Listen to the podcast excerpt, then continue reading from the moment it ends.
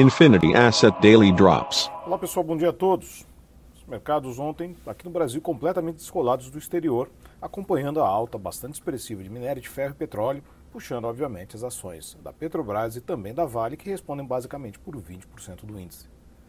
Neste contexto, obviamente, o mercado ficou com o kit Brasil bom, dólar caindo, juros fechando, bolsa subindo, e aí, neste contexto, nos distanciamos da correção técnica que tiveram os mercados ontem correção da qual hoje já está se desfazendo. Nós estamos nesse momento futuros em Nova York com as bolsas na Europa todos positivos. E também o dólar contra via DXY, na verdade, hoje contra inclusive mercados emergentes caindo e caindo com força.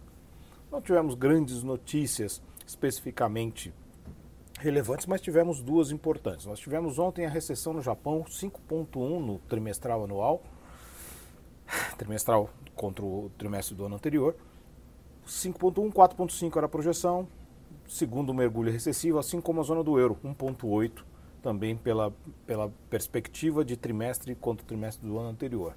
Ou seja, duas sinalizações de recessão em meio a problemas com o avanço de vacinação, em meio também na, no Japão também a retorno de novos lockdowns uh, esporádicos e tudo isso em, na perspectiva agora de uma Olimpíada chegando agora muito próxima.